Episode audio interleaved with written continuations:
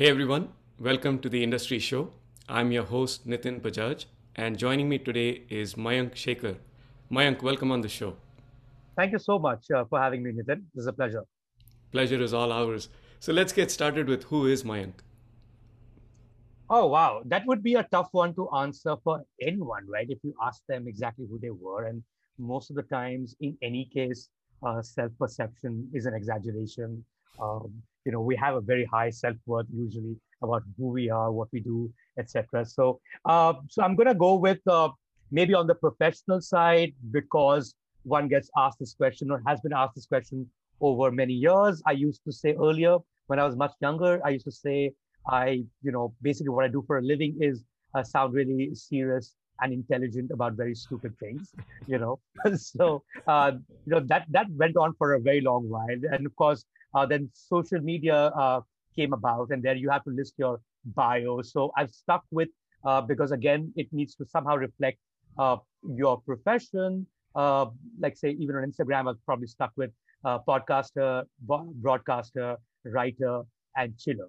but it has to be necessarily in the reverse order because a lot of what I do actually comes under the ambit of chilling for a lot of people. So, you know, you could be watching a movie, but that's in a sense, my job, not watching a movie, of course, but writing about it thereafter. I could be reading a book and really enjoying it and then writing about that. I could be having a conversation with someone, which is a deeply enjoyable conversation, sometimes even over a drink, and that becomes a television show or that becomes a podcast or it becomes a piece I write thereafter. So uh, I think I'll go with, uh, I try and have fun with what I do. And I've tried to turn that into a profession. So chiller uh, is, if I had to describe myself in one word, it would be chiller, yes. And that's an enviable life, I should say. well, it's still a job, so don't get me wrong. I'm trying to make it sound great, but you know, at the end of the day, work is work. Uh, so even while I chill technically uh, for a living, it's still it's still trying to make a living though. True, but I think in a lot of ways you have your priorities right. Right, you're trying to have fun, and you're trying to see how to make a living out of that. That's how it really worked out. I think it, it's probably from a very young age. I've had a very very low threshold level for boredom. So anything that I've not enjoyed, I've had to like sort of remove that somehow or the other from my life. And then you know what? At the end of the day, that I just got left with all those things that I enjoy. I try to make a profession out of it. I think that's the the best way to live life. So I know I know you do a lot. You've achieved a lot, and you continue to break new thresholds. Tell us what do you do for a living, other than obviously chilling. Well, uh, I mean, as I said, uh, Nitin, uh, I mean, to define in terms of what I do from an industry point of view, uh, mm-hmm. of course, I work in the media industry.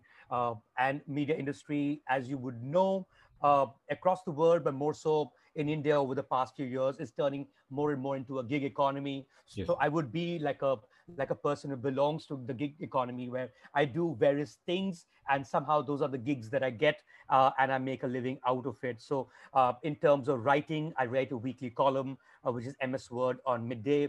I would write a lot of freelance stuff, which are profiles and interviews, which could be in magazines and various other publications. I'm an entertainment head with the newspaper Midday uh, back here in Bombay.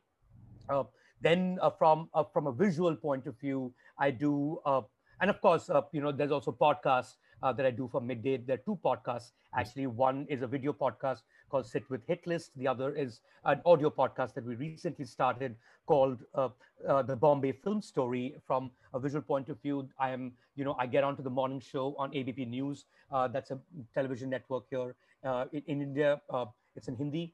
And then uh, I also uh, get on to ABP Uncut uh, for a commentary show. so yeah, I mean, that's pretty much at any point in time and day, whether I'm reading or watching, I am actually working. and so, you know, it sort of combines itself in various ways across various platforms. How many hours do you have in your day? well it depends uh, when does it when does it stop you know what i mean and when does it begin the flip side of a job like this is that at any point in time when you're watching something you're talking to someone you are technically working. And yes. depending on what you saw what you heard what you said sometimes it turns into a column you wrote uh, it turns into uh, a question you ask someone. So yeah uh, uh, great. It's it's a lot of fun but it has like absolutely zero work life balance. You don't know where the work starts and where the life ends or the or, or vice versa. You know, I was just uh, reading a book uh, that said work-life balance is for, you know, used some kind of an expletive there. Uh, that if you enjoy what you do, you don't need balance, right? That's that's not needed. So that kind of reminded me of what you just said. That uh, you're letting curiosity, you're letting your questions define the next set of things that you pick up and, and kind of get deeper into and, and create something out of it right that's the best part uh, those conversations lead to things that you just create out of that one word or one sentence or one evening. So that's the most beautiful thing. Absolutely and i think uh, which is true for most uh, uh nonfiction uh, writers for sure is that uh, the world in its sense uh, is your content. That's really where you're deriving most of your thoughts from, uh, and it's it's got to be the real world too. And so much of my journalism involves actually being out there, and and that aspect of journalism that we have not touched upon is like I, I would you know we be out and covering the general elections too, but yes. see it from a cultural point of view. I you know so uh, of course meet someone uh, uh, you know who is from a field totally separate from what is my core beat, which is uh, which is popular culture or cinema, as it were, and then that that turns into into a, a pro, uh, you know, either a profile or an opinion piece. So in that sense, I think at any point in time, uh, I am learning and and and and not just not just of course inhaling, but but using that somehow to also exhale into what becomes uh, you know craft or art or or an opinion piece uh, or what have you or a masterpiece. Uh, well, I will leave that for someone else to decide. I mean, I already told you that there's a lot of self delusion in, in all that we do. Uh, you know what I mean? Uh, so, not indulging that for sure right now. so, give us a sense of the size and scale. You know, we can uh, talk about, you touched upon several different things. Uh, so, g- just give us a sense of the reach of, you know, the readers, the listeners, uh, the lives we are touching on a day-to-day basis? Well, good question. That's an area that I haven't really uh, thought too much about hmm. uh, because the hope is that if the material that you put out is good enough, it will eventually find its consumer because internet allows that. It's there somewhere. It's lying somewhere. So uh, I I'm, I do not obsess too much over uh, how many people it reached. As long as I worked hard enough for it to be the final fish finished product of what I wanted to say, how I wanted to say it. Uh, platform wise, uh, the newspaper that I'm employed with, which is Midday, uh, you know, it is essentially a Bombay-based paper, and you know, its focus is on the city itself. It's a very strong uh, city paper with a very long heritage, and you know, 40 plus years is mm-hmm. considered long heritage now in in the world of media we live in. Uh, it's roughly as old as I am uh, in that sense, and you know feels as old as I am too. It's a, it's you know it feels very young as a newspaper, and while it's only in one city, it ranks among the top ten newspapers in, in India.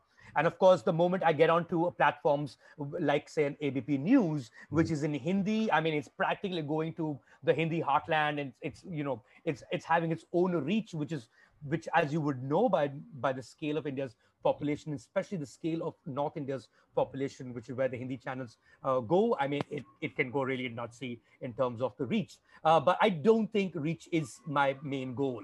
Uh, I think uh, now, uh, because everything stays, I think longevity of what you put out, uh, or at least the the fact of you being satisfied with what you being what you put out, or you being honest about what you what you said, what you felt, is is of course the larger goal. True, very well said. And, uh, you know, I think one thing we don't realize outside of India is just the sheer numbers, right? Even though Midday is a city based paper and uh, being a former reader of, uh, of that publication, I know we are talking millions, right? Yeah, yeah uh, absolutely. Not a city doesn't mean you know a few hundred or a few thousand. We are still talking in the millions. Uh, so I just wanted to provide that perspective for our audience. Uh, in terms of, uh, you know, you touch upon so many different aspects of life through different forms of media. Is there a particular big challenge that uh, you're facing or, or you're, you know, hoping to address? Well, I think, uh, and I'm presuming anybody who's dealt with media, either as an entrepreneur or uh, as a as a content creator or a sales or a marketing person, would would would agree with me that it's become hugely diversified, completely diffused, uh, and at some level, every individual is a media company of his own, right?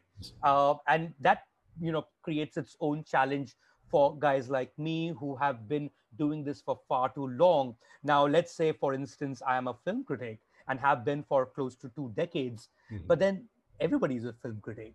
Uh, I could be a commentator, and I've been writing, uh, you know, a weekly uh, column, an op-ed piece for decades. But then, technically, everyone is a blogger and therefore a commentator.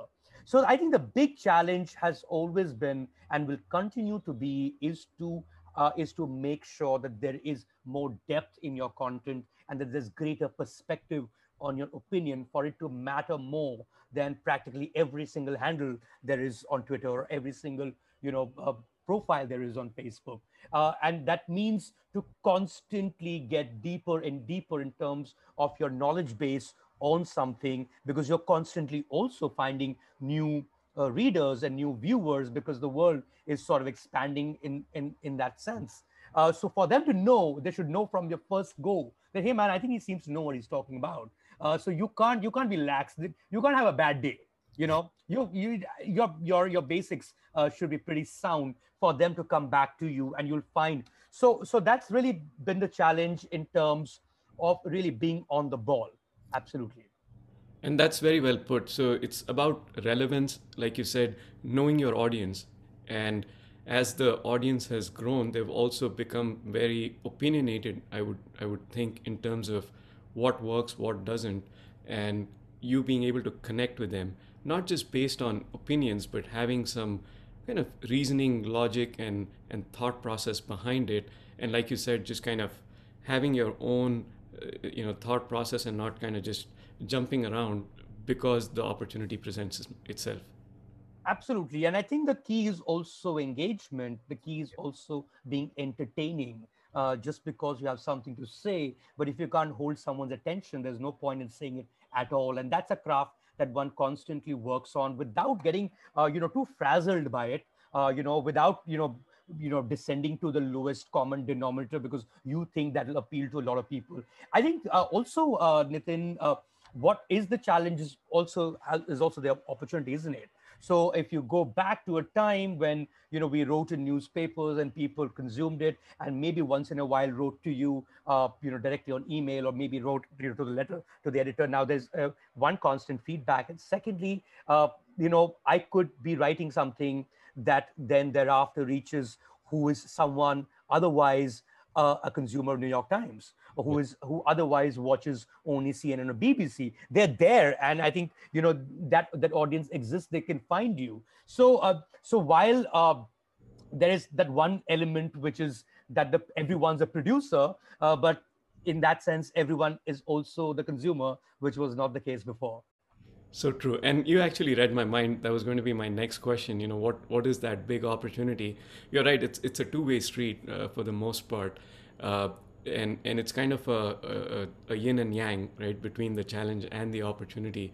Uh, as you as you kind of look back at uh, you know where you stand today, kind of looking behind, is there a you know a lesson learned where you had to kind of pivot and it kind of set the course?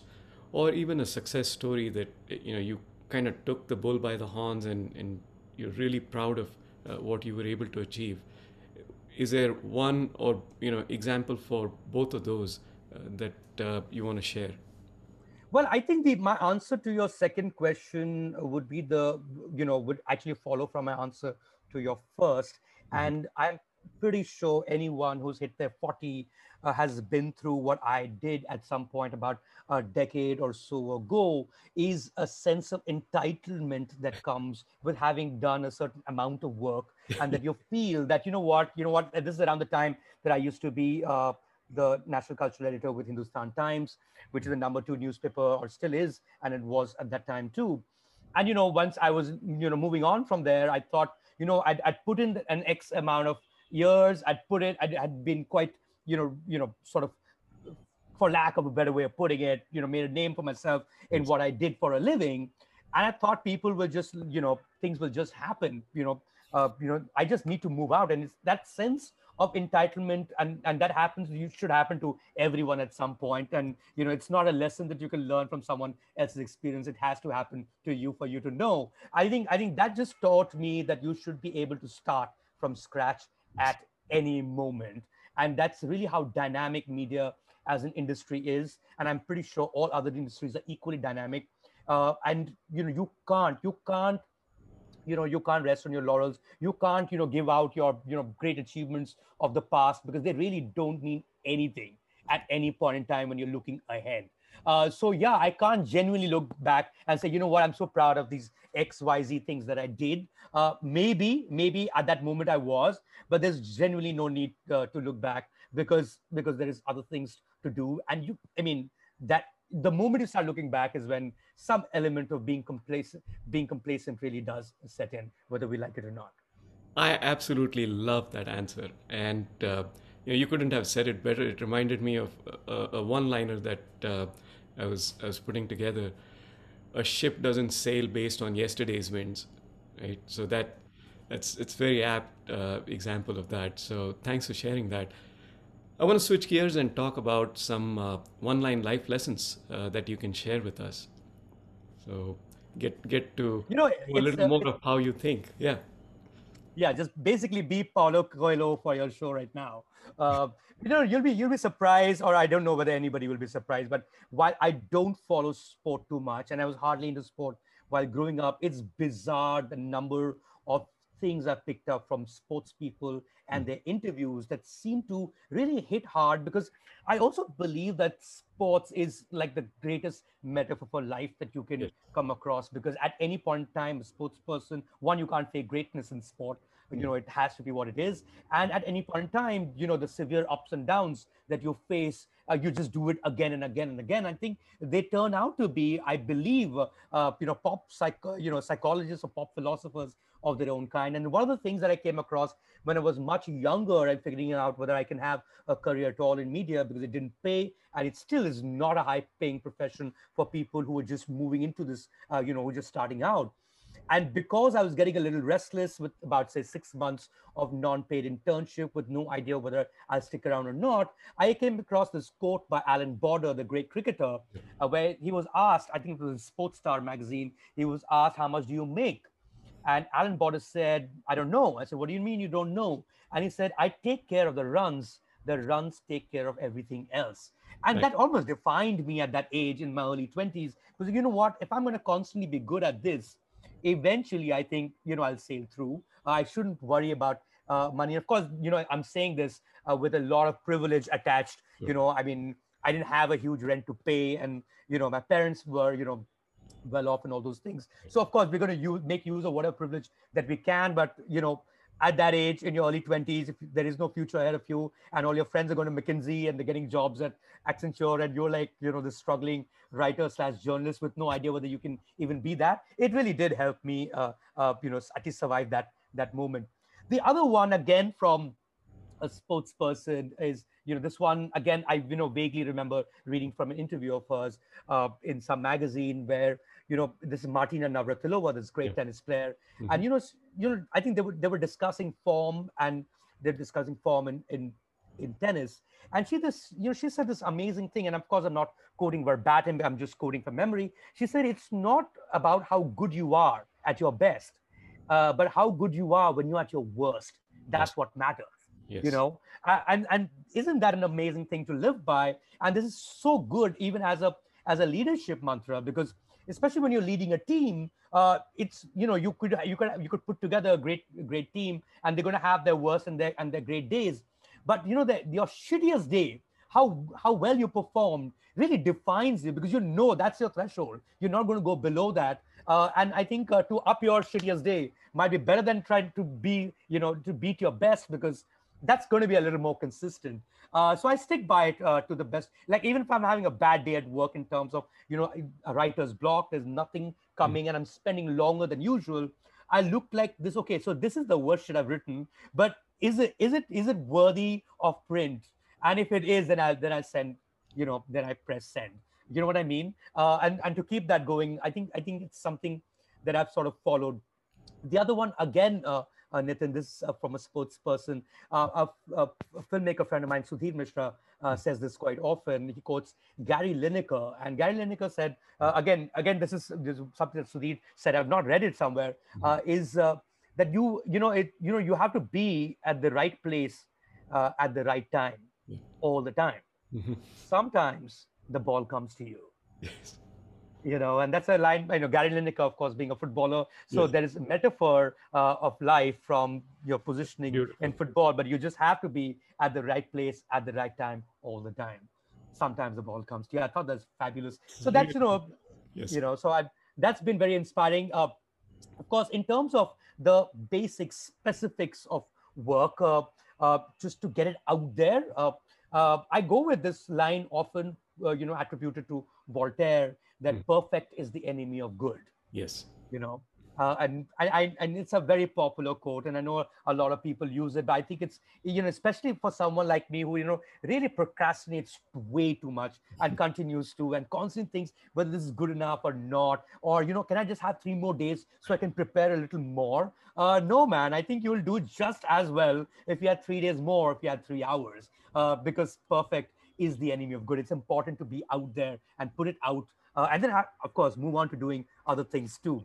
Uh, I, and this this this is something uh, that I mean it's a new one. I'm trying to follow this one. Uh, you know, when I get a call from from someone who wants to meet me right that day for a podcast, mm-hmm. and I'm like, okay, can we do it tomorrow? I said, no, no, I have like an hour right, you know, like after three hours. I'm like, forget it. You know, I'll just do it. Just do and it. it turns out to be a great episode. So so you know, uh, yeah, I think Nike got it right. Just do it. You know? no, I, especially in in your profession, I would imagine, you know, that that need for yeah, let me tweak this, let me change this, maybe change this word. It's it can get a little intimidating. There, yeah, there is absolutely no end to it. And one of the things that I've enjoyed about writing as a journalist, uh, that's the only writing that I've done, uh, and also it becomes a disadvantage sometimes, is that I can only write to deadline. So I know, and that's my only inspiration. So I know it has to be sent now. You know what I mean? Like this is it. This is all you can do, and there's no further because there is space in a newspaper that needs to be filled, and it doesn't go right now. It, you know, your masterpiece doesn't count for much. it's useless. So, uh, so yeah. So in that sense, I mean, journalists tend to follow uh, perfect as the enemy of good. Anyway, we don't have a choice. Uh, you know, there is a deadline. Am I sensing a an undergrad student who worked the night before for the exam tomorrow? Oh yeah, you're so good at this, Nitin. You should be a psychologist. That's exactly and the only way I've managed to study at all because you keep procrastinating and you keep pushing it to the next day. All procrastinators are like that, you know. But but then the beauty of it is that because there is this, there is like a sword dangling over you, yes. you tend to do better because you know you're as alert as it can possibly be. Yeah, I'm, I'm not a psychologist. The only reason I can relate to that is you're looking at another one here. Perfect, perfect. It takes one to know one. Yes. Mayank, this has been an absolute pleasure. Thank you for making time in your busy schedule for being with us. We would love to continue this conversation and bring you back on with some more stories from your journey. Thank you so much.